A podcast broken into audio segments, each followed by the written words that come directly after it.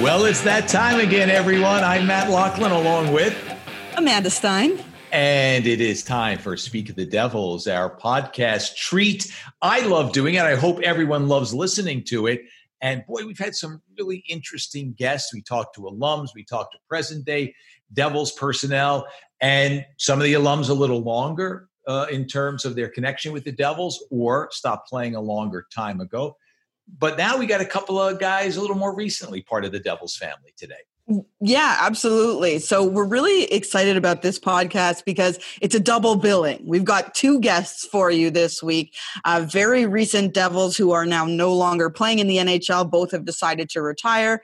And of course, that would be Drew Stafford and Ben Lovejoy, who both have very young families who are trying to figure out what they want to do with the rest of their lives because I think sometimes we forget, you know, these are people who from a very very young age you know from the time they're 8 9 they're playing hockey and then you hit your mid 30s you're done with what you've known your whole life but you still have your whole life ahead of you. Mm-hmm. it must be a very bizarre kind of moment in time. Well it is and we will delve into that with both of them interesting. I won't say they're on opposite ends of the spectrum, but one's a forward, one's a defenseman. Yep. One was a first round draft pick, one was an undrafted guy who was able to carve out a career. And so their perspectives are a little different, but now they're mm-hmm. in the same boat. And so it is time to welcome our guest to the show. We're going to do it in two parts, spending some time with Drew Stafford first, and then moving on to uh, Ben Lovejoy. And you know, we didn't exactly start things off with Drew, though, on the hockey side as we go to our podcast guests right Drew Stafford, it's uh, such a joy to spend some time with you. Thank you very much for giving us a few moments today. Uh, thanks for having me, guys. Always a pleasure. I this podcast, as Amanda knows, and anyone who's listened to it knows, doesn't always focus on hockey. We like to find out more about our guests and we kind of go off that hockey highway a little bit. And we're going to start right at the beginning. Tell me a little bit about Red Seal Peach. yeah. Uh, I didn't realize you were going to have to take a big think, gulp of a think, drink. I, I, didn't know that we were going there, but okay. Oh, uh, you know, hey, great start, man. This is great. Yeah, I was going to say, like, way to go. Hit it right out of the park there, Maddie. What a, what a, what a great idea. Uh, so that was just a, uh, that was a, a band, I guess, uh, for lack of a better word, when I was in college with uh, uh, Jordy Parise and um, uh, a couple other guys we were just messing around with. And they, me and me and George just kind of a little bit as, as a joke, but uh, yeah, nothing uh, nothing too crazy about that. We were, uh, I mean, North Dakota minus forty, long winters, not much else going on. So yeah, good times. well, it was a short that's all, that's all, I'm, that's all I'm giving you, bud. And that's that's fair enough. So uh, I didn't realize you were a musician. Uh, yeah.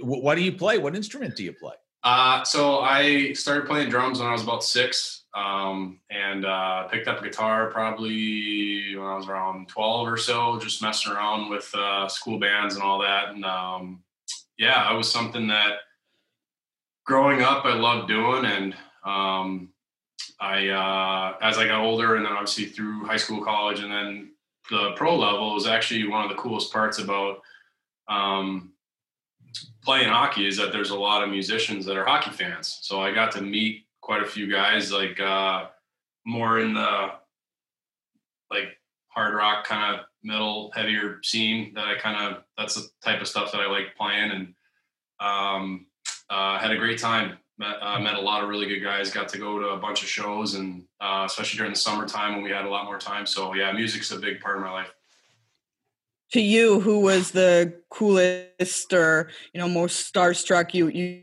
you would have met uh, through your journey with music? Um well uh there's a handful of bands um, in buffalo i'd say um, there's a band from uh, buffalo uh, every time i die and uh, they are um, i became really close with uh, all those guys and they're kind of like a gateway to meeting a lot of other bands um, in that kind of a scene um, that uh, you know, like, I said, a lot, a lot of people don't really know some of these bands, but like, I don't know. To me, it was really cool because I grew up listening to a lot of those guys, and especially in high school, and uh, you know, it was it was really neat. Uh, especially like um, you know, Unearth, uh, Mastodon, Killswitch Engage, some of these bands in that kind of a scene. Uh, meeting a lot of those guys, came really close with them. So um, good good dudes and uh, had a lot of fun. Like I said, getting a little bit of a break from the hockey stuff in the summertime. I was able to you know go to a bunch of tours. Uh, you know, Warped Tour back when there was a Warped Tour. It was a pretty, pretty fun time. By the way, those bands are on my Spotify playlist, so I don't know what you're talking about. yeah, I know, totally. Yeah, mixed in with the uh, the adult contemporary soft rock. But I will say this: soft. You're, you're, more a soft jazz guy, man. I can tell that. but I will I will take this opportunity to give a shout out to the college radio station that I got my started, and and back in the day it was a little more well rounded, but now it is all heavy. Uh, it's yeah. all metal music. WSOU FM, Seton Hall okay. University. It's Sweet. made a yeah, it's made a it's made a name for itself uh, by turning toward that genre. It's been right on now since they've done it, so it's all good. So, what kind of? Like when you went on like a working tour, did, did you have a gig? Like were you were you like no no no no? So so you the only time, yeah no. As, I'll just give you an example. So a Warped Tour um, was one I mentioned, uh, and the band um, Every Time I Die. Uh, I met them in Chicago because I was hanging out with some buddies in Chicago. Went to the show there, got to hang out, you know, backstage, kind of see how everything went on. Watched all the shows from from the stage, and met a whole slew of different bands and people. I mean, it's those those kind of scenes, those summer festivals. It's it's very similar to, I'd say, our profession with being a hockey player, where you're on the road a lot and you have your buddies that are maybe on different teams. So it'd be like you know, you go to a, a road city, you go to dinner with, you know, your buddies that are on different teams, but then, you know, you have to go perform. Like there's kind of a, uh, a little bit of a fraternity with it where they have, you know, they're excited to tour with other bands because they have their friends and then maybe some other bands that they're not, ex- you know, excited to be around. But I got to see like the friendships and the relationships like behind the scenes, how it's almost like, you know, they're on the road all the time, so it sucks being away from family and stuff. But at the same time, you get to have a blast with your buddies. So, anyway, so I went to that festival and then uh, jumped on the bus and just rode the bus back with them uh, to here, and um, then went to the show here and and all that. So I kind of got to see how it worked behind the scenes a little bit. So that was pretty cool. I mean, it's not like I was like you know teching for the guitarist or something like that, or like you know helping out with you know the mix or whatever so i was literally just a fly on the wall so it was kind of neat so how different was that bus ride compared to you know our bus rides to newark airport yeah. or wherever we were going yeah it was a little it was a little different we'll just leave it at that can't give you much else but but when you know, when it comes to you know these artists did they sort of were they as curious about your profession and want to come see games and stuff like that? Was it oh, yeah. reciprocal? No, one hundred percent. Like you know, we we kind of joked about it all the time, like um, how you know I yeah I played in NHL. Like I I that's what I did as a job, but that wasn't necessarily like who I was as a person. Like I don't yeah. like carry that as like my identity. So I was just a big fan of the music and I could play the instruments and I play the songs and like I grew up and so I was just fascinated with that. And all they wanted to talk about was hockey. So I was like, I mean, it's cool. I don't mind talking about hockey, of course. Like, you know, I'll answer whatever questions they want to answer, but they were more like people say, like, you know, people want to be rock stars or whatever. Well, rock stars want to be athletes. So it's yeah. like, you know, they would say that all the time. And I'm like, I mean, I don't know. You guys got a pretty good gig here and stuff. I mean, but um, yeah, so there's definitely that like flip flop for sure, hundred percent. We'll turn a little bit toward the hockey side now, although I'm fascinated by the music uh, side yeah. of, of, your life. Uh, but what's life been like for you and, and the family since you decided to retire? Well, I mean, I have uh, time to be a dad now. I have time to be a you know husband and family man, and uh, you know, I love it. I mean, sprinkle in some uh, coronavirus here in the in the spring, I guess in the winter, I guess you know, kind of changes a lot of things. Puts uh, some travel plans on a little bit of a pause. Um, you know, I was looking forward to, you know, going away with Hallie on, you know, like ski trip or something. We had something booked in March and I was going to go like on my first, like, you know, big like golf trip too. Like I was like getting like set and ready to go. And then, you know, the travel ban came on and it's just like, okay, do I want to be stuck somewhere in case something yeah. happens with this? So then we just kind of, you know, you know, had a little bit of a bunker mentality with the family. And um, so, yeah, for my first like summer off of like training and all that stuff, it's been, uh, 2020 has been, uh, it's, it's been a year. So, um, but I wouldn't trade it for anything because, like I said, I get to be around the kids and, um, you know, I get to see, uh, be a part of things that I didn't have a chance to be a part of, um, you know, the last, last few years. And I'll just say too, like, if I tried to, like, you know, I went to camp in, in mini here. It was nice to get a chance to, you know, possibly squeeze out another year. And, um, you know, after I got released, um, I was thinking to myself, well, if this was my technically my last year and here we are like the season gets canceled or like put on pause and all, all of a sudden I'm in limbo again. Um, you know, and then having to go to the bubble and that stuff. I mean, as much as I I miss the game, I miss the boys, I miss that side of it. Um, the travel, the grind, the business side, I, I don't miss 100%. So um, I would say my timing, I guess, was was was pretty good. You know, even you know without the the Corona stuff. But yeah, uh, I felt for those guys that that were had to go back. You know, go back into the bubble. Spend. I mean, the guys that are going to be in the finals here, they're in the hotel room in Edmonton for like four months, like away from their family. Yeah. So I, I don't miss that. You mentioned your kids and how you're enjoying being you know a dad around all the time. You have young kids. How are they enjoying or do you notice them noticing a difference that you're around all the time? I know they're little but still it has to be different. Yeah um yeah i mean they they love it. I mean i, I uh this is such a unique time of course for everybody right? Because yeah. you know everything's been put on hold. There's different ways like you know now that school's starting back up right? Like everyone was so used to the same routine of um, summer camps and summer classes for their kids and you know and that and we didn't have any of that. Everything got canceled. So it's like we had to figure out ways to pass the time with them and um, you know i think it, it it helped us get a little bit closer as a family as well and um, I think they do for sure, especially my oldest now. Uh, going into he'll be six in January, so he's like right at that age where this was his first summer. We were gonna like try to get him ready for different activities and some sports, see if he likes, you know, if he's into anything. And um, I've had a chance now to, you know, tennis, golf, like, you know, all this stuff with him, like the summer stuff, the swimming. Like, uh, I'm there for all of it, so it's been awesome. Um, got him signed up for uh, like termites, like the hockey uh, little, little, guys. Like guys, they can't even stand up. It's hilarious. um, so we got that going on, and then you know we'll see what happens with the school stuff. But yeah, I think my oldest for sure, uh, for sure notices. Do you think he'll be a hockey player? I mean, you grew up uh, the son of a hockey player. Yeah. Uh, your uncle was in the game for a long time as the equipment manager of Edmonton.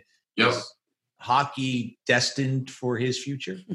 If he wants to play, he can play. If he loves doing it, sweet. You know, I'm I'm not uh, in any position to, to push him into anything he doesn't want to do. I mean, I um, I honestly would keep an eye on Mila, my daughter. She's like, she's nuts. She's uh, she took to skating like like the first time I had her. I mean, she, they're only like three and a half, but you know, we put the little skates on them, had them out there, and this last winter and she like immediately was like into it had her balance and I was like, you know, all right. Um, and uh, my dad actually runs the girls hockey program at Shattuck. He's been there for 15 years now. And um, so he has that, the girls hockey. I'm like, all right, maybe keep an eye on, uh, on Mila here maybe. But um, yeah, all three of them, you know, whatever they want to do, if they, uh, you know, any sort of activity like that, any sort of sport, you know, I just want them to enjoy it and have fun, uh, be with their buddies. Um, And if they're good, they're good. If not, you know, just like I said, just want them to have fun. What do you miss most from the game yourself? Uh, I would say just the being around the guys, uh, the, the family on that aspect of it. You know, I talked a lot, obviously, about my my wife and kids and that family at home, but I mean, you you build relationships with guys. You're in the muck with them all the time. You're in the grind, and you know, yeah, I miss the uh, I miss the road trips, the locker room, you know, the the dinners, and you know that kind of stuff because uh, you're in a routine, right? You're you're constantly yeah. in the same thing. You're getting, you know, pampered pretty much 24 seven with everything. You know, we're we're all just a bunch of giant man babies, so it's like you get that, and all of a sudden it's gone, right? Like, um, so yeah, I, I definitely miss that probably the most. Um, uh, playoff time. I mean, even though this playoffs is is unique, you know, that time of year, um, you know, you kind of get that little bit of a, a, a jolt, I guess, of uh, you know, kind of wishing you were you were out there. Um, same with like right around now, you know, training camp would have been. Yeah getting started up on a normal time. So it's like my body, like I said, this is my first like summer of like not having like 20 years of not like, you know, be like on a clock for yeah. training or whatever. And uh yeah, it's weird because now I'm like I'm like I can kind of feel like I should I should be like getting ready to like pack up the house and go you know out east or wherever and you know and getting ready for camp. So yeah, it's it's a little weird on that aspect, but um, yeah, I, I, I think I miss uh, I miss the the camaraderie of the boys probably the most. You mentioned, you know, it's oh, so you you finish your career and then all of a sudden you're trying to fill your time and do all these things. Was there a moment for you after you announced your retirement where it really hit you that you weren't part of the game, like you weren't playing the game anymore? Because sure, the first maybe couple of weeks might just be you know excitement of not having to do anything but was there a specific mm. moment for you um i wouldn't say uh i would say this fall um just because i was at home like i didn't have yeah. to i'd almost flip it that the fact that i didn't have to like pack up our house pack up the kids the dog everything and have to move find a rental mm-hmm. find a this all that stuff that went into like the last few years of my career with you know, guys that, you know, have the yeah. one year contracts and, and you're going up and down the, the two way stuff. I mean, it's, it's so hard. It's a grind, right? I didn't have to do any of that. So it was like almost like, oh, wow, I get a chance to play at home. Like, this is incredible. What a, what a joke this is like, you know? Um, so I think the fact that when I got released, uh, that I was at home, mm-hmm. um, as sad and, and, you know, it was, yeah, it was tough. But I would say if I had to, if I moved the family out somewhere or we did yeah. all of that and I was like trying to chase after it somewhere and then that happened, I think it would have been a bit more of a, um, you know, gut punch. But uh, yeah, I, I trained all last summer, give it a shot. I laid it out there. I did my best and I got a great opportunity. Billy Guerin gave me a great shot to come here. Um, I knew all the guys on the team here. Like, you know, I skated with them. So it was like a perfect kind of fit. And, you know, business side of it doesn't work out, doesn't work out. And honestly, um, if I hadn't have at least tried, then I would have kicked myself, but I gave it all I got. And the timing was the timing. So I think, yeah, I was, I was ready, especially with, like I said, the way my, my kids and the family stuff mm-hmm. is, uh, you know that's the most important thing to me. Sounds like you've made peace with it but was there still a, a bit of a shock? Uh, you know i mean maybe as your career was winding down and you yeah. mentioned the one year contracts you could kind of see it coming but when the finality hits what's that like? Yeah so you made a good point there as far as like i would say when i went the first year i signed in jersey right? So i was a late signing summertime kind of deal. I went from a certain level, uh, you know, to a lower level as far as like uh, value and uh, what my role would be and this and that. Um, and that wasn't a gradual like decline. Like I went straight off a cliff almost as far as like, holy crap, like nobody wants to sign me. Like, what is mm-hmm. you're used to getting offers and attention and this and that. And all of a sudden it's just, it's gone. Right. So you have to like, you have to adapt or change yourself. Like if you want to keep playing, like, well, how do you stay in the league? How do you stay relevant? How do you, um, you know, so whatever. I had to, I had to find a way, and um, I think going through that process of almost like reinventing myself and trying to like, I don't want to say survive a couple more years, but like, you have to adapt, or else the league, the league doesn't wait for anybody. You know, they want there's always guys coming in to take spots and what have you. So you have to battle, right? So I think I went through that a couple years uh, before.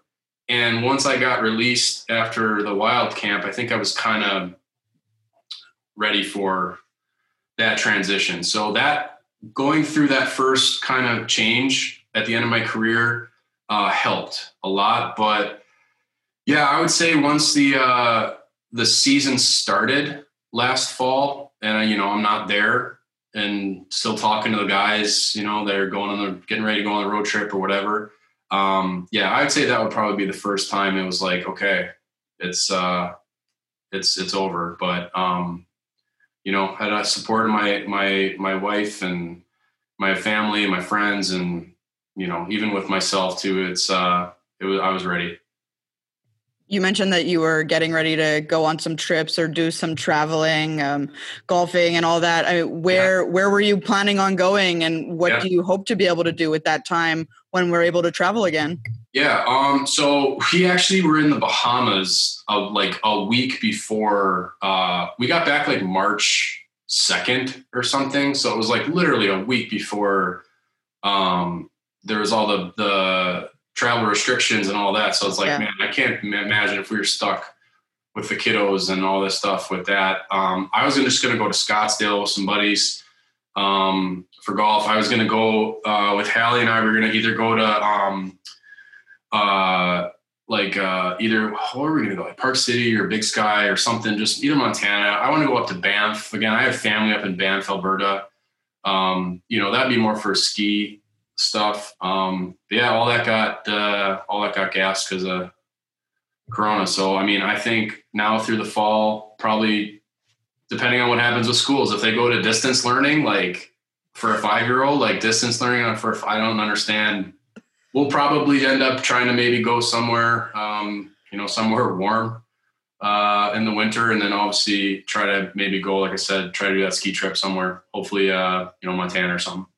Were you able to ski like during your career? Because obviously you're yeah. very busy in the oh. wintertime. And like when was the last time you went skiing? Yeah, so so my dad is from Banff, Alberta, like I mentioned. Um, so I grew up going there all the time. And uh, I used to ski all the time when I was younger until I was about 13. And then I, I had to cut that out just because of obvious reasons. And I I mean, I knew a bunch of guys that did. They went skiing. Like, I mean, especially the guys like you know, I live uh, in those kind of areas. Yeah. Um, you know, guys did. I just I did never.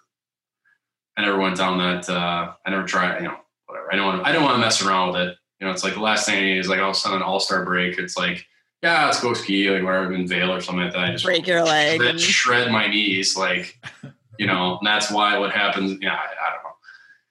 So yeah, I. uh I'm looking forward to it because, like I said, I used to used to do it all the time, and my wife loves uh, loves skiing too. So that'll be fun. So now you have a chance to do all that. What was your career all about? What was the best part? What what do you take out of it? I mean, you talked about the guys and the trips, and I get that. But in terms of what you were able to accomplish on the ice, what are you most proud of? Um, I would say my ability to uh, adapt as I got older. I guess in a way. Um, uh, because I, I got, like I said, I, I went through some con- bad concussion issues um, in Winnipeg um, before I got traded to Boston. And that was a real turning point in my career where I went through quite a bit of uh, mental uh, health issues. Um, a lot of it tied into concussion issues um, that uh, thankfully got addressed uh, and I was able to carve out uh, a few more years. Um, and uh, I would say that, uh, and I mean, I was in Buffalo for about nine years. I mean, we never mm-hmm. won, Uh, we were close. We had some great teams um, earlier on in my career. Um, you know, a little bit of longevity there. I would say being in one spot for nine years. Um, but I wish, obviously, I wish we would have, you know, been more successful. Especially at the end, it got really ugly uh, before I got traded uh, to Winnipeg uh, from Buffalo, unfortunately, because that city uh, deserves uh, deserves a winner. I mean, if the Bills would have just won one time out of those four, would have t- taken the burden off the uh, the Sabres a little bit. But um, yeah, I would say uh, you know I was proud to have a little bit of longevity there in one spot, and then you know hitting that crossroads in Winnipeg dealing with a lot of the, the mental health stuff and uh, concussion stuff uh, to be able to kind of come out of the other side of that, um, you know, put together. And uh, I'm here now. I'm healthy. Body feels good. Brain feels good. So at the end of the day, that's uh, that's a huge thing because I can, you know, I can be with my family. I can be with my kids. I don't have any any lingering issues with that. So I would say that's uh, that's another one. I guess the way that I kind of took care of my body and, and I was on top of things uh, that way for sure. Because it's fortunate to play a long time, but at the end of the day, it's a it's a sliver in my life. You know, I have a long time here to to to watch my kids grow up and be a part of that. So that's more important to me. You mentioned your time in Buffalo, and obviously that coincided with Lindy Ruff as your coach, who is now the yeah. coach of the Devils. Oh yeah. Um, and so you know Lindy, you know most of the guys in the Devils locker room. So I just oh. want to, you know, get your thoughts on who he was as a coach and how you think that that might mesh, even though he might be slightly different, seeing as yeah later. Yeah. So I think uh, based on what I've heard, I mean. It, it's been a long time, of course. I mean, he's been around a really long time, had a very successful coaching career. And um, I think in Buffalo, it was a little bit different than maybe how he was in Dallas, you know, and how he was as an assistant um, in New York. And um, so, yeah, it's been a really long time since I've talked to him as far as like, or, you know, been around him besides in passing. So, yeah. Um, I honestly couldn't tell you. I I, I don't know. I mean, we, we we've been we've been through the ringer together, uh, good and bad. Um, let's just say uh, young staff uh, maybe didn't get along with him a couple times uh, back when hey you know but when you're 20 years old and have no idea yeah. what you're doing you know i i deserved uh, probably everything i got but um you know I hope he does great. I know they just picked up uh, Recchi too, so mm-hmm. Um, I think that's going to be uh, a great tandem for them. Um, you know, as far as additions uh, go, and uh, yeah, we'll see. I can't. Um, it's been like I said, it's been such a long time, but um, you know, I, I, think a guy like you know Travis, who you know is with Greenie gone, he's the old man now. He's the old man, so I think uh, Lindy Lindy can uh, you know lean on him lean on a guy like that a little bit for you know kind of bridging the gap between the younger guys because the league has gotten so young and yeah. you know the if you're looking at you know Nico and and Jack as kind of the future of the team you know you're going to need that uh, that gap with someone like Lindy that's been around for so long and has seen so many different types of teams and yeah um so yeah I mean I wish uh, wish you guys luck. It'll be fun to watch how uh, how it goes. It's a big change. What's your favorite memory, or maybe most impactful memory from your time in Jersey? Making the playoffs. Yeah. Being part of that run there, and uh, you know everybody counted us out.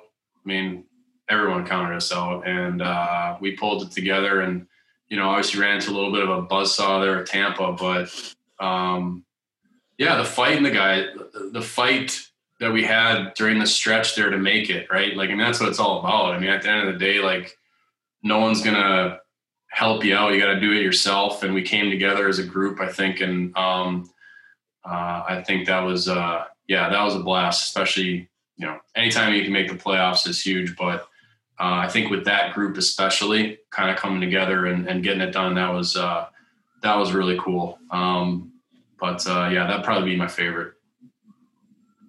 that kind of a run going to the playoffs, mm-hmm. that solidifies a bond that just a regular season doesn't really have. Is that correct? Yeah, absolutely. I mean, that's why you play. I mean, you you uh, when you're on a team and you're part of a group that uh, you go through these uh, the regular season, you get to the playoffs, and say if you lose out in the conference finals or you make it that far, you lose in the finals, and it makes you realize how how useless the season is in a sense where it's like I don't say useless, but like you want to make the playoffs to be able to, to to win, right? That's how that's why you play. It's like, yeah, you can have a great regular season, but if you don't make the playoffs, like, okay, like we're done in April again.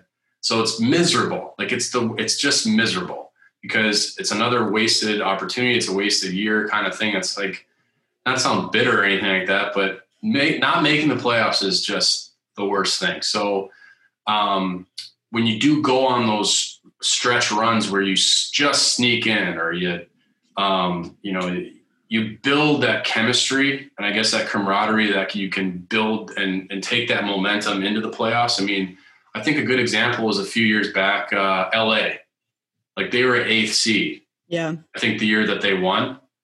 And they were just they were hot when they came in. And it's like you look at last year with tampa i think they were you know killed everyone. yeah. But you know, they they take they had all that time. They were they won the President's Trophy in like December, you know. But like at the end of the day, they didn't get it. They didn't get it done. I mean, who's you know they might get it done this uh, this uh, this fall here, I guess, in these playoffs. But um, yeah, I would say for sure that uh, if you go on a stretch run like that, like we did that year when we made it, I mean, it builds builds huge chemistry, builds a bond that you can carry over for sure. Well, Drew, thanks very much for sharing your time with us. Uh, I guess we threw a little curveball there with the musical start, but it was fascinating okay, to, to, to, delve to delve into that part of your personality and your yeah. life. Uh, what what's on your playlist right now? I mean, well, besides the uh, the smooth jazz we talked about, yes, you, exactly. You sent, me, you sent me your playlist last week, so I'll have to, I'll have to reciprocate that. So on next uh, next week. Fair enough.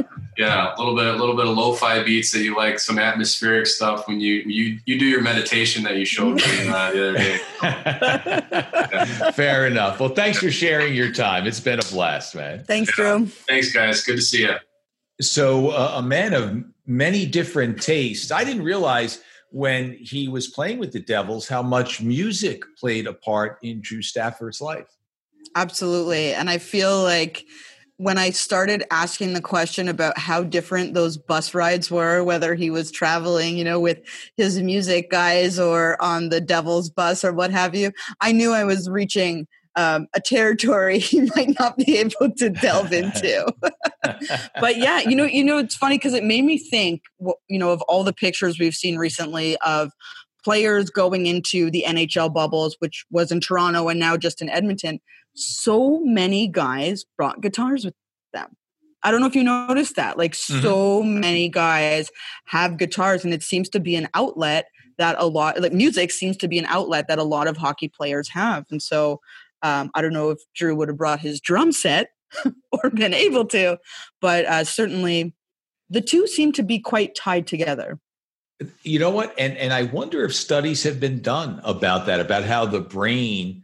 functions mm-hmm. for both an athlete and a musician, and if there are any similarities, because you know he's absolutely right. I've heard that a thousand times. Athletes want to be musicians musicians want to be athletes, athletes, but they share a stage they share a public persona and if you get to the top levels you're among the best in your business. and so yeah. yeah you, so you, you share that too. So uh, any anyway an interesting chat with uh, drew stafford. Now ben lovejoy is getting used to life uh, again as you mentioned earlier a young family uh, and, and Ben's got a situation where, uh, you know, he's always, Drew is thoughtful. Uh, I didn't know him as well as I got to know Ben. Yeah. But Ben Lovejoy, like Drew, you ask a question, boy, you're going to get you're going to get a detailed answer. No cliches, right? We'll find out about that. yeah, we'll definitely find out about that. And I was so excited when we had these set up by uh, Corinne Weltman, and essentially, to me, it was like these are two guys that I would go into the locker room, say like you know a bad game. Those are the two guys that you want to talk to, especially as a broadcaster or as a reporter, because they're going to give you the quote the quote that everyone is searching for because they're introspective and they're honest. And when it comes to being introspective, I think Ben Lovejoy sort of takes the cake for sure. So let's uh, welcome Ben Lovejoy to the show. So, Ben Lovejoy, it is very good to see you. Uh, it has been a bit. How has retirement treated you? Catch us up on what's keeping you busy these days. Um, Good to see you too. Um, good to be back talking to you. Uh, retirement's the best. Um, I love what I'm doing now. Um, hockey was a childhood dream come true. It was the best job ever. Um, for it, it exceeded my wildest dreams, but it was really hard. And going to the rink every day and being prepared to play in an, in an NHL game or preparing my body to play an NHL game was really hard for me. And it's been pretty awesome to go to bed at 9:30 or 10 every night and not worry about um, what I'm doing the next day, where my workout's coming from, what what I'm going to eat, um, what I need to do to to be ready to go when when training camp starts. Um, I spent 300 every minute, 365 days a year worrying about hockey, and I don't have to think about that anymore, and it's pretty awesome. What do you? It sounds like. Sorry, I was going to say it sounds like you were ready to make that decision. Was it hard, or did you just know your body told you? No, it was a, a very easy decision. Um, I when when I signed in New Jersey, I was 32. Um, I signed a three year contract and knew that that that was probably going to be it. Um, I would be a 35 year old defenseman who wasn't all that skilled to begin with. I, I played a very hard game um, and thought that I would be done. Um, going into my my third year in New Jersey, um, uh, again, um, no, I knew that that was probably my last year. Um, come February, um, I, I, really, I really knew. I I'd, I'd had very good conversations with Ray um, as the season had sort of gone off the rails and we weren't going to make the playoffs. And um, he asked if I wanted to be traded, and I I thought about it hard. I, I really didn't want to be traded. Um, I I I knew I was done. Um, I wanted to finish my time in Jersey, and um, and then um, and then be done. Um, but I told Ray that that he needed to do what was best for for the New Jersey Devils, and that if if he needed to trade me, um, I, would be okay with that. And I was very lucky. Uh, Ray Shero traded me twice, once to Anaheim, once to Dallas. Um, he did not ship me to Antarctica. Um, so I warmer uh, climate. I but but I knew I was done. Um, I I I played really hard and gave it everything I had, and uh, was pumped to never do it again. If you could give us a little insider, uh, is that conversation one where you get a message, hey, the GM wants to see you in his office, or is Ray just kind of breezing by the dressing room and says, uh, "Let me pull you aside and talk"? You know, I think for the fans who are listening, you know, that kind of insight would be interesting. You don't have to give us the details of the conversation, but just the structure of how those things take place. Um, that's a good question. It it depends where you are in your career, where you are in your life, um, how long you've been um, with a certain GM. Um, there are some guys who have no idea it's coming. I was traded three times um, in my career. The first time I went from from Pittsburgh to to Anaheim, and um, quietly behind the scenes, I had asked for a trade uh, for a while. I, my agent, I and Ray had had a, a dialogue. Um, I was a fifth, sixth, seventh defenseman, and was sort of in and out of the lineup, and hoped I could do more. Thought I could do more, but didn't know. And we told uh, I I talked to Ray, and this was sort of my spot on the team. I was happy to be in the NHL, but but wanted a, a fresh start. And um, I I tell people um, the the way to go about getting traded in the NHL is not to not to go out in the media and demand a trade. Um, it's just not how things work. Um, for better or worse, we're a bunch of quiet guys who, if you want something done properly, you you do it the right way. And we went to Ray, and when the time came, um, Ray could have sent me anywhere, and he sent me to Newport Beach, um, and it was the best. So uh, when I was traded back to Pittsburgh, um, I had no idea it was coming. Um, we we were in Phoenix um, at the practice rink. The trade deadline was at 3 p.m. We waited till 3 p.m. We went on the ice uh, for practice. I got off the ice um, and checked my phone um, and had 47 text messages. And um, one of the text messages, the first one I read was from a restaurant owner in Pittsburgh, and it just had four little trophy emojis. And I had no idea what he was talking about. Um, and ultimately figured it out. There were little Stanley Cups, and we didn't win the Stanley Cup that year. Um, but that's how I that's how I found out. I had no idea it was coming. I didn't want it to come. Um, and then the last time with Ray, I was a 35 year old defenseman and with a, a family and had been in New Jersey for a while. And he texted me and said, "Let's talk." And we sat down a couple of weeks before the trade deadline in Minnesota, actually. Um, and he asked sort of what do you want to do? Uh, we're not going to make the playoffs. Do you want another shot at winning the stanley cup? And do you do you want to leave? Like are you sick of this? And i told him he he needed to do what was best for for him what was best for the new jersey devils. I didn't want to leave um, but but i get it. And um, this wasn't a case of me just trying to go chase chase another stanley cup. Um, uh, i i I was content. I was happy. I really liked New Jersey. I really liked living there. I really liked being with my family. But um, if he could get a, a draft pick, then then he had to do that. And I understand the business of things. So that's how it went about. And I got traded to Dallas, and we lost in double overtime of Game Seven to the Blues. And I think that um, we were a better team for most of that series, but they were a much better team in Game Seven, and they deserved it. So, what are you doing now to stay busy? And uh, you seem uh, uh, your your words and your the smile that we can see uh, because we're recording it over Zoom, but our listeners will only hear it. But the smile comes through your words. Uh, life is great. What's keeping you busy these days?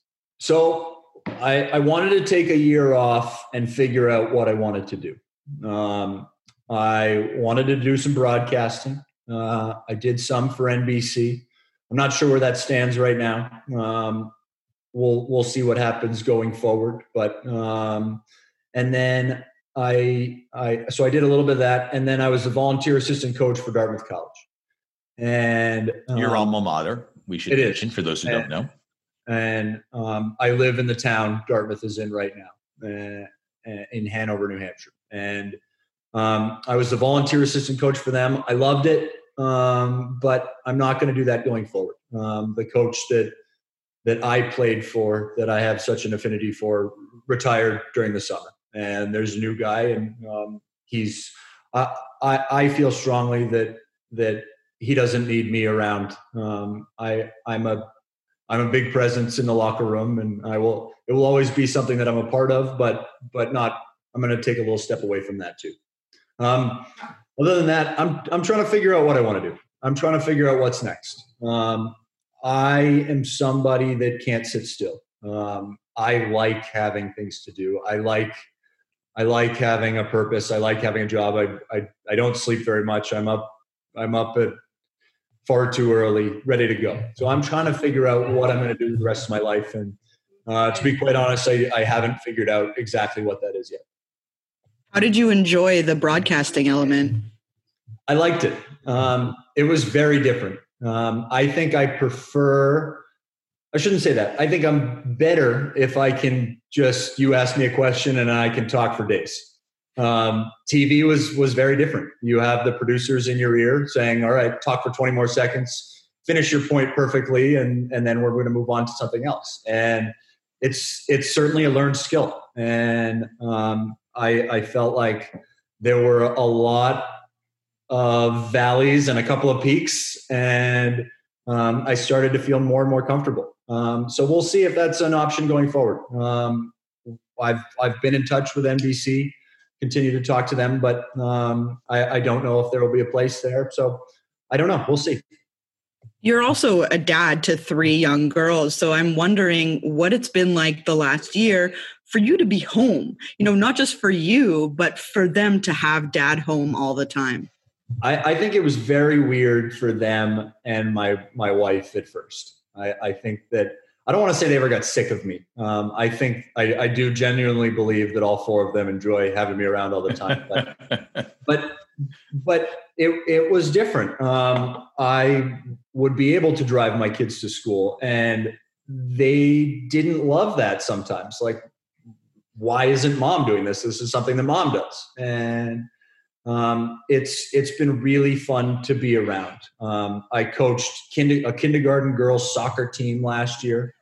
Um, I, I, have some high school soccer experience, and I don't know if that translated very well, but um, it, it, was fun. We we moved to a new town, um, a place that I grew up, but they didn't know anyone, and I was able to really get to know twenty little kindergarten girls soccer players, and I, am able to do things like that for the first time. Um, this year, I'm in charge of the Learn to Play program for the Hanover Youth Hockey, and it's four to eight year olds, um, kids that have never played hockey before, and they have they have no idea who I am, and it's pretty awesome. I'm Lila and June's dad, and um, uh, I am able to do things like that that I've never done before, and that's been been really special and and also very different. What what is that like when you have four and six year olds that have never played before or you know gotten up on skates before? How big of a challenge is that?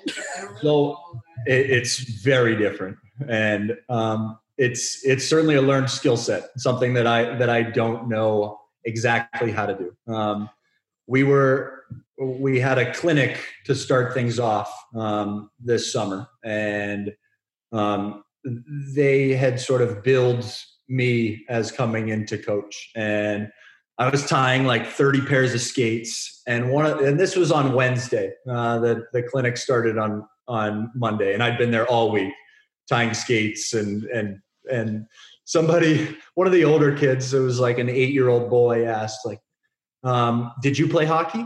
And I said, yeah, I, I did. I, I, I, I, did. He's like, who you, who'd you play for? So I, I told him who I played for. I was like the Pittsburgh Penguins, the Anaheim Ducks, the New Jersey Devils, and the Dallas Stars. And the kid goes, oh, so you you played with Ben Lovejoy? And I was like, oh. so the close. So, so that was one conversation, and then the other one. Um, one of the I, am tying skates next to one of the the women who's tying another kid's pair of skates, and the the girl asked the the woman, um, "When is Ben Lovejoy going to come?" And and it's the kid that I'm tying their skates. Like, when am I going to show? So it's been fun to be anonymous and um, just uh, this this game gave me so much. Um, it, it it really turned my life into something very special. Um, and it's been really cool to to give back and to be a part of things um, sort of at the youth grassroots level. Um, we were so I was so blessed to play for so long, and so many people helped me get to where I ultimately got to. And it's been really cool to give back and and be a part of things at at the youth hockey level too.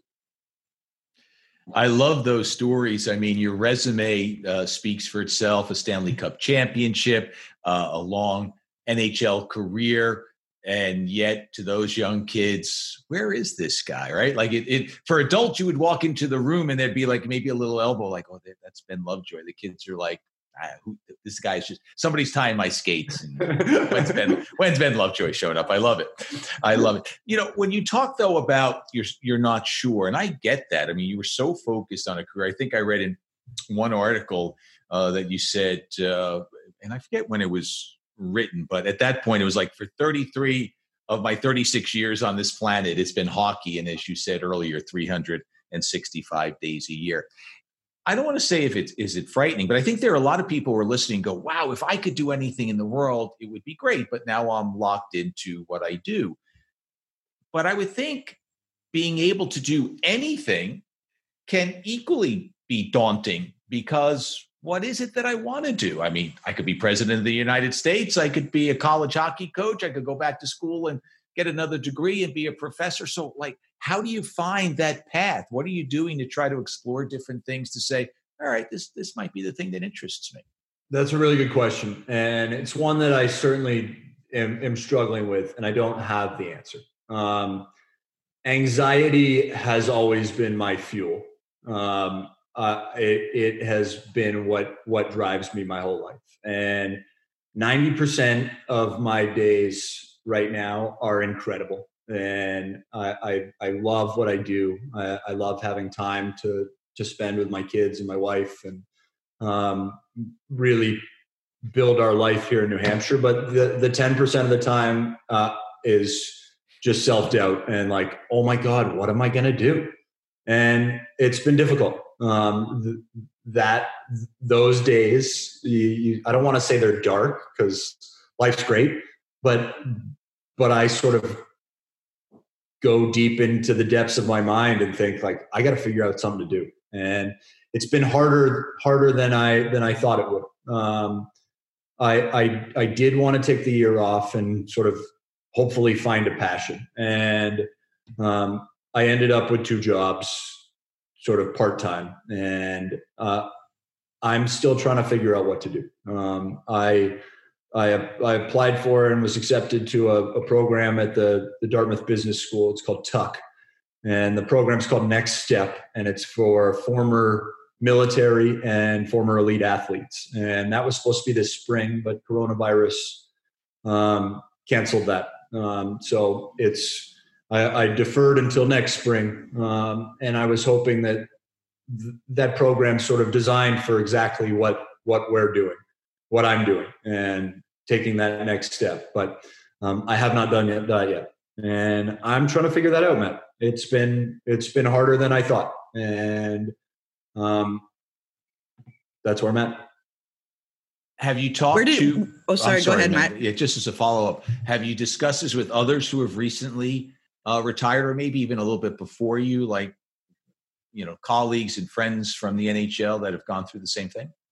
Um, I, I have, and it it is a it's a I don't want to say it's a problem, but it it is it is very difficult uh, for a lot of guys. A lot of guys don't know what to do. Um, we I spent my whole life trying to do what I did, and it was I, I wouldn't change anything. It was it was perfect. It was incredible. I was so lucky to do it, but um, I'm 35 years old and what what am I going to do for the next third? So um, I, I, don't feel sorry for me. Like life is great. Uh, I'm I'm super happy. I don't want to turn this into that, but um, it it is a uh, it it is something that guys do struggle with, and they're trying.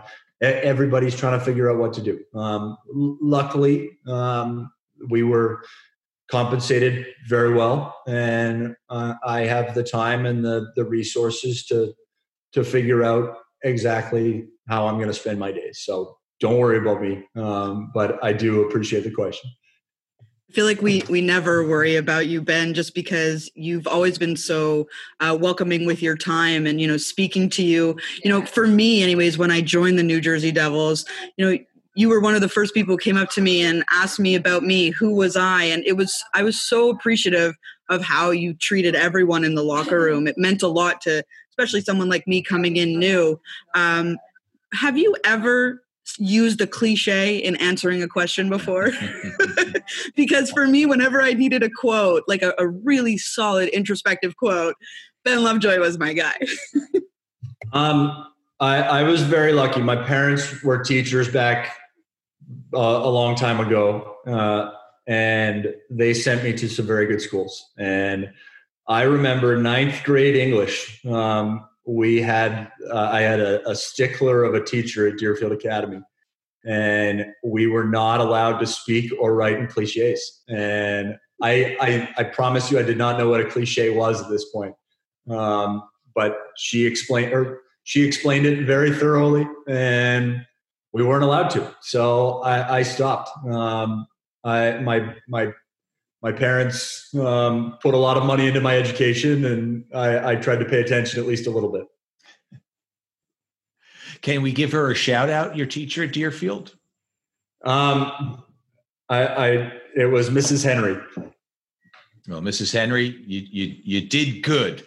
I know that's not proper English. You did good. With- and, and not, not just for not just for Ben, but for anyone who's ever interviewed Ben. I mean, but but like I said, just I I I wanted to make sure I told you that I'm so appreciative of how you treated me and welcomed me because it's not every day, you know, you walk into a locker room and you know the athlete asks the reporter about who they are and what they like to do and where they're from and it means a lot especially as someone who is joining a team and i think that just speaks to the type of character that you have and what you really brought to a locker room off the ice as well.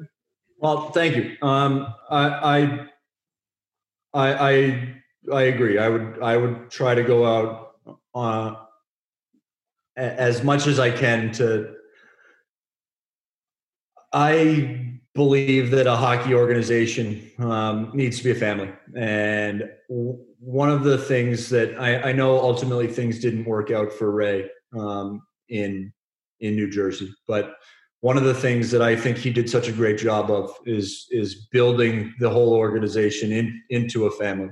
And when he when he called July first, um, that was one of the things that that he really talked about. Um, that that he wanted to build New Jersey not not into what Pittsburgh was, but to bring in really good people, um, both on the ice and behind the scenes. And I really feel like um, while the success never materialized on the ice, he was able to build um, behind the scenes uh, the New Jersey Devils into a pretty special place, and um, that was one of the things that that he spoke to me about when I arrived, and uh, something that I, I, really think that that he focused on.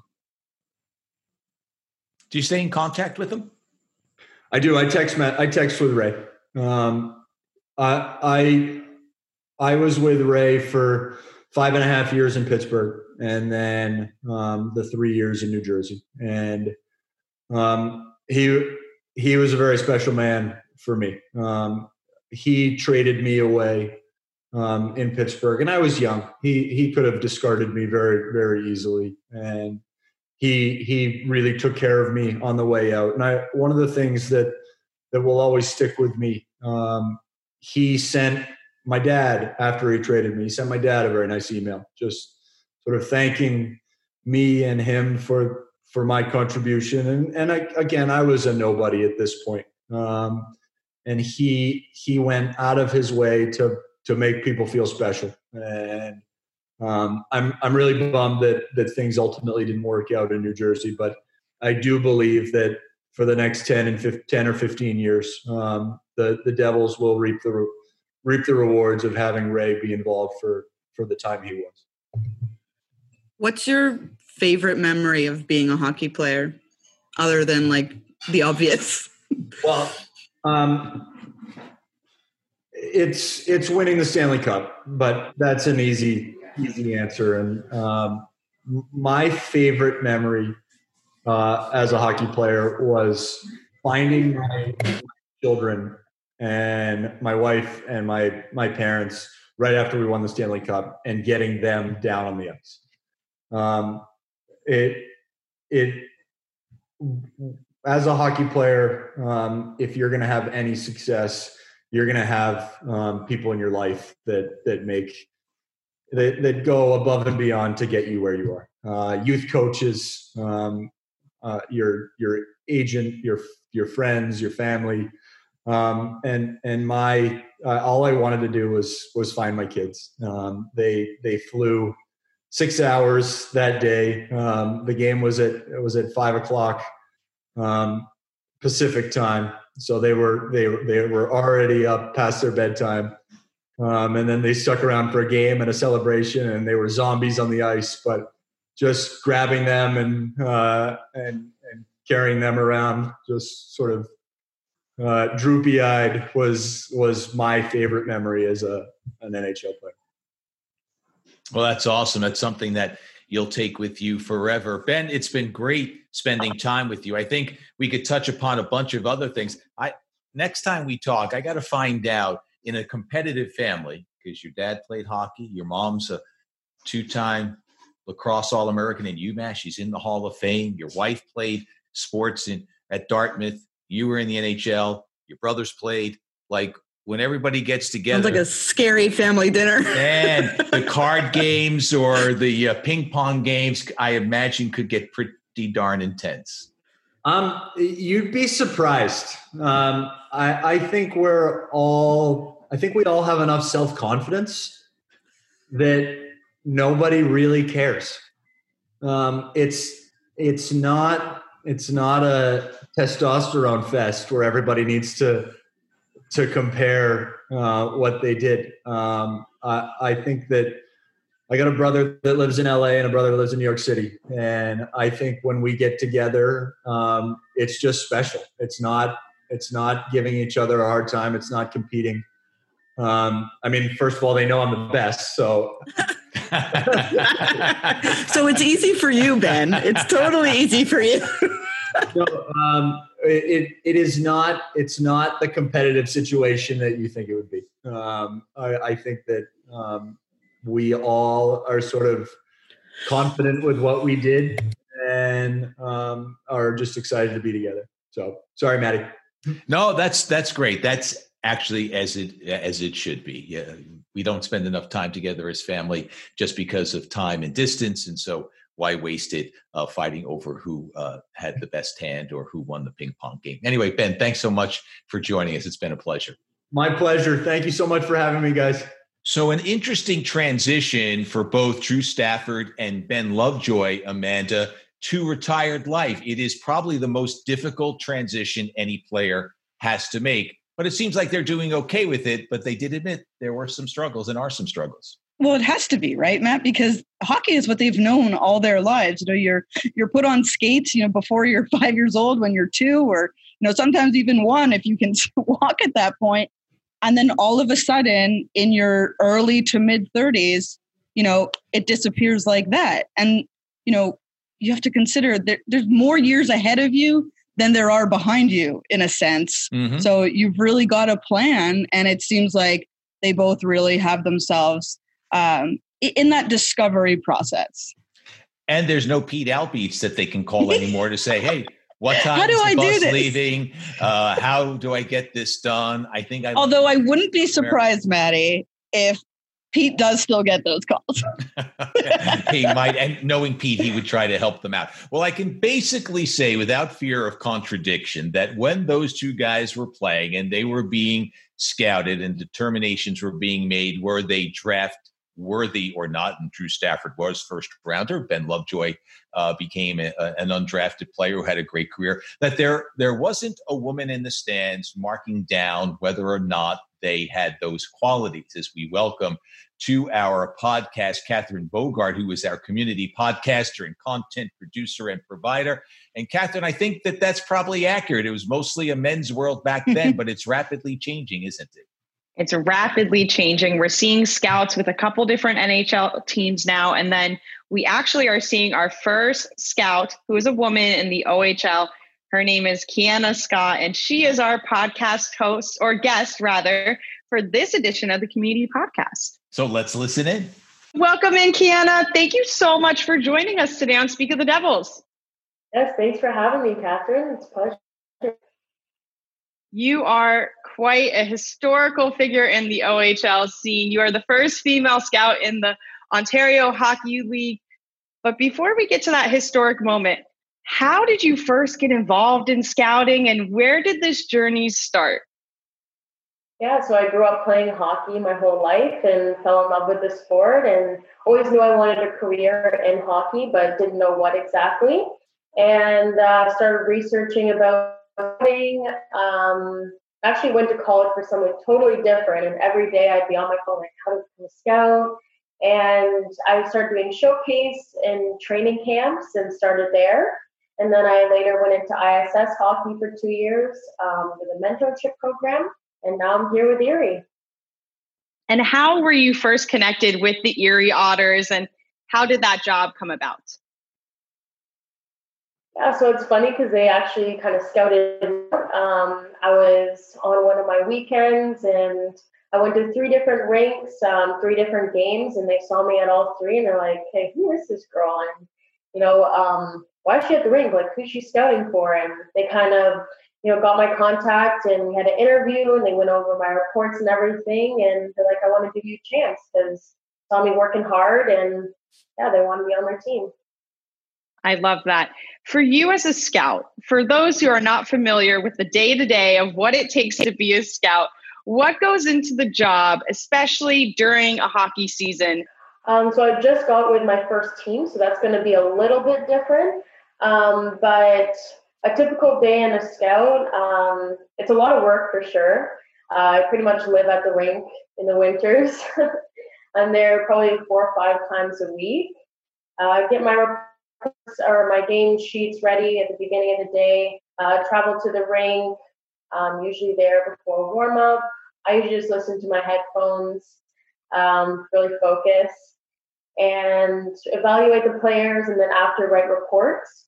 Um, for tournaments, it's um, usually three days, and you're there from 7 a.m. till almost 11 and 12 at night. So it's long days, a lot of work, but it's it's worth it every minute with every different job in hockey, everyone views the game differently. A coach will view it differently than a broadcaster, and a broadcaster will view it differently than a scout. So, from your perspective, how do you watch these games, and what are the things that you really focus on when you are observing a player or entire teams at a whole?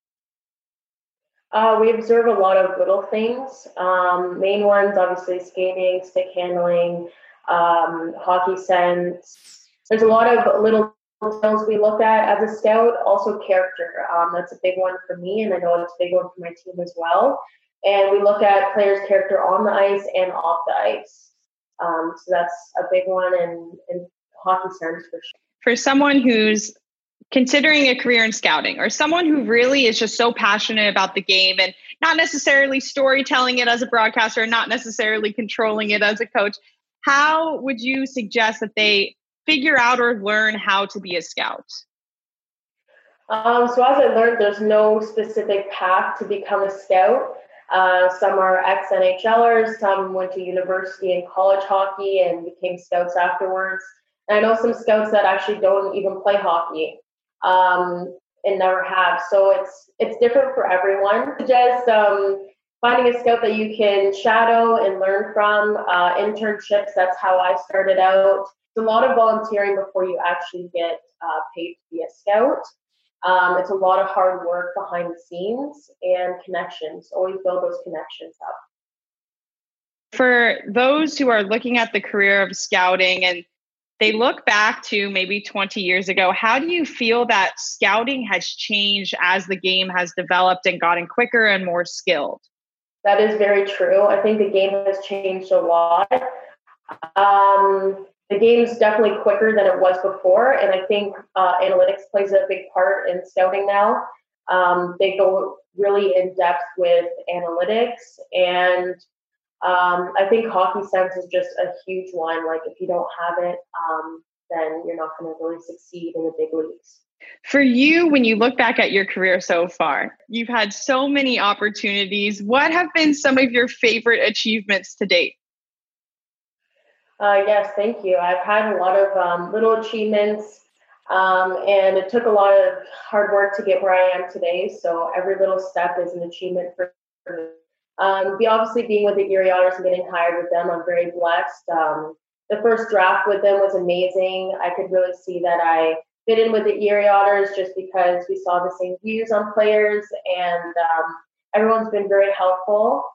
Uh, and I also made um, the top 40 under 40 list. So that's a big accomplishment for me. I never thought that I would um, be on the list at 21. So hopefully I'll be on the list uh, for other years as well. We hope so. When you look forward now with your career, what are some of the career checkpoints that you would also like to achieve throughout your lifetime? Um, I have a lot of them actually. One of them being an NHL scout. Um, that's on the top of my list. I've always wanted to be in the NHL. Uh, so that's one. I want to start my own hockey clothing line for professionals in the industry and um, put some of the proceeds to sponsoring young prospects. Uh, so that's something I really want to do. And then I also want to own my own team one day. So, yeah. Well, if you do any and all of those things, I'm sure you'll be on the athletics top 40 under 40 list for years to come. When you think of also the path that got you here, and you think of not only breaking the glass ceiling yourself, but creating history, how do you hope that this career and your path so far will help the next generation of women who are trying to get into scouting? Um, I hope that it really does. Um, I never thought I'd be like the first. I always knew I wanted to be in the NA or the OHL as a scout, but never really thought of being the first female. Even though I never really saw any females at the rink scouting, um, but I hope it breaks a mold for girls that are looking up to me and thinking that it's you know it's possible. I never thought that it was possible because I never had like a role model to look up to. I hope I can use my platform for good. Um, it's funny because a couple months ago, a female messaged me about scouting and stuff, and I just like happened to post it on my hockey Twitter, and it blew up, and like a bunch of um, organizations contacted me asking me if they could give her an opportunity for like internship and stuff, and I was like so blown away at like how much the hockey world has changed just after like a couple of years. Because when I was trying to get in the industry, it was really hard for me and a lot of people didn't really want to give me the opportunity because I was young, I was female. Um, it wasn't really heard of back when I was starting. So I'm glad that she has the opportunity now to learn from professionals and you know given that chance. So. What were some of those struggles that you went through earlier on your career trying to get these first looks and how were you able to not only rise above it but learn how you can teach the next generation to rise above those hurdles as well? Mm-hmm. Um, so I started in the industry when I was about 13 years old as like a game day intern. So I've been in the industry for a while, just only scouting uh, for the past two to three years. Um, I think the first time I ever told someone that I wanted to become a scout, they just said, you, know, you should pick something more realistic. And I thought to myself, like, it's when I look in the mirror, like I see a scout, like, and people always say, you don't really look like a scout but that's all I see. And I think that's what always motivated me, um, you know, to rise above it all because in my mind, I knew it was possible. And I think females have like a different touch with certain things and we can bring a lot to the table. Um, for all the females that are looking to get into the industry and especially scouting, obviously it's going to be hard. Um, my dad sat me down when I told him, you know, I want to be a scout dad. And he said, you know, this it's a male dominated industry and you're to have to push hard and you know people will tell you no. And i got a lot of no's but i just kept i didn't take it for what they were saying and i just kept going to the rinks day after day and you know erie found me and it was a miracle that they saw that in me and you know more people are getting in the industry and in the nhl as well. There we have like three different scouts now in the nhl so that's amazing when you see more women involved in sports and hockey over the past 10 years you see them as broadcasters as scouts now as you know coaches are starting to come up now to what do you see the future of the sport of hockey being with more women in it? Um, i mean we're one of the sports that were kind of late on that draw but i'm so glad to see more women in the industry. I think it's going to bring so much to the game uh, so much diversity as well. And I think that it's going to be a better game with women in the industry, to be honest with you. For those women who are looking at the first role models, the first women in certain roles, like yourself, and they dream of being the first as well. What advice do you have for the women, maybe going after the coaching side or going after a side that doesn't have necessarily other women in it yet, what advice from your experiences being the first could you pass along to them? Uh, being the first, what I did was I just started asking other scouts So like if you want to be a coach, ask a scout or ask a coach to um, just follow them. Like let them teach you because you can't go in it thinking that you're going to be the best or you're going to know everything. Um, that was the advice I was given. Um, just go in and learn as much as you can, soak up as much information as you can to be just like them, and never give up. Um, that's one thing I, I always told myself is just never give up. I think that's a great answer. Kiana, thank you so much for joining us on Speak of the Devils. Congratulations on making history as the first female scout in the OHL. We will look forward to seeing you not only with the Erie Otters, but in your future, continuing to pave the path for women in scouting. Thank you so much for having me on. Well, that was a very interesting conversation with a groundbreaker. Catherine, what was the what was the biggest thing you took out of your conversation with Kiana? I think something that I've seen with a lot of women in sports, and I bet Amanda would agree with this one, is that we all look out for each other. And there's a lot of women who are the ones who are breaking the glass ceiling or the first in their perspective job or field or what have you. But they always are looking out for the next person. And Kiana is a great example of that. She talks a little bit in this interview about how she's helped other women who are interested in scouting, but just in my conversations with her off the podcast as well, we've become good friends. And she's just one of those people that really wants to help make this sport more inclusive for everyone. So it's incredible to see that. And I'm sure Amanda has seen that too in her own career of women who have stepped up to help her as well. Yeah. And I think what's really interesting is that there's maybe this societal notion that like women are catty and don't want to you know see the other woman succeed because it's threatening. But for me, in this business in particular, that is so male dominated, I haven't experienced that at all when it comes to the women that I've worked with. Um, in fact, like Catherine, you mentioned, I've experienced the complete opposite, where the women who are the groundbreakers in our business, they understand who's coming up behind them eventually to pass the baton to. And want to make sure that they're set up for success too. For me, that woman was Chantal Machabée from RDS, who is the first Quebec woman sports broadcaster, covers the Montreal Canadiens. And I remember my first time walking into a locker room, I like sought her out because I was so scared. I was nervous. I didn't know what I was doing. And I wasn't sure what her response would be and she just took me under her wing and I, I owe a lot of my career and my confidence in my career to chantal who you know help me develop uh, as a woman in this business because it's different. And kiana will continue to help pave the way for other women in scouting and there's a couple other women that she mentions too um, in her interview but all of them the more women that we get in scouting the more people that we can bring into this sport in very like in every possible role right? It shouldn't be you know this role is only for men or this role is only for women. And not just men and women like let's make it as inclusive with gender yeah. identification as possible so this is definitely a great step forward and we were so thankful to have kiana come talk with us on the community podcast well, it has been a fantastic uh, conversation that's been had on this edition of Speak of the Devils. And for those who are keeping score at home, among those who are hosting or co-hosting this one two women one man the world is rapidly changing and is changing for the better we open our arms and, and, and we become as inclusive as we can so that will wrap things up we want to thank drew stafford for joining us ben lovejoy and kiana scott for catherine bogart and amanda stein I'm Matt Loughlin. Thank you so much for your company. It's always appreciated. Until next time, be safe, be well. Bye bye, everyone.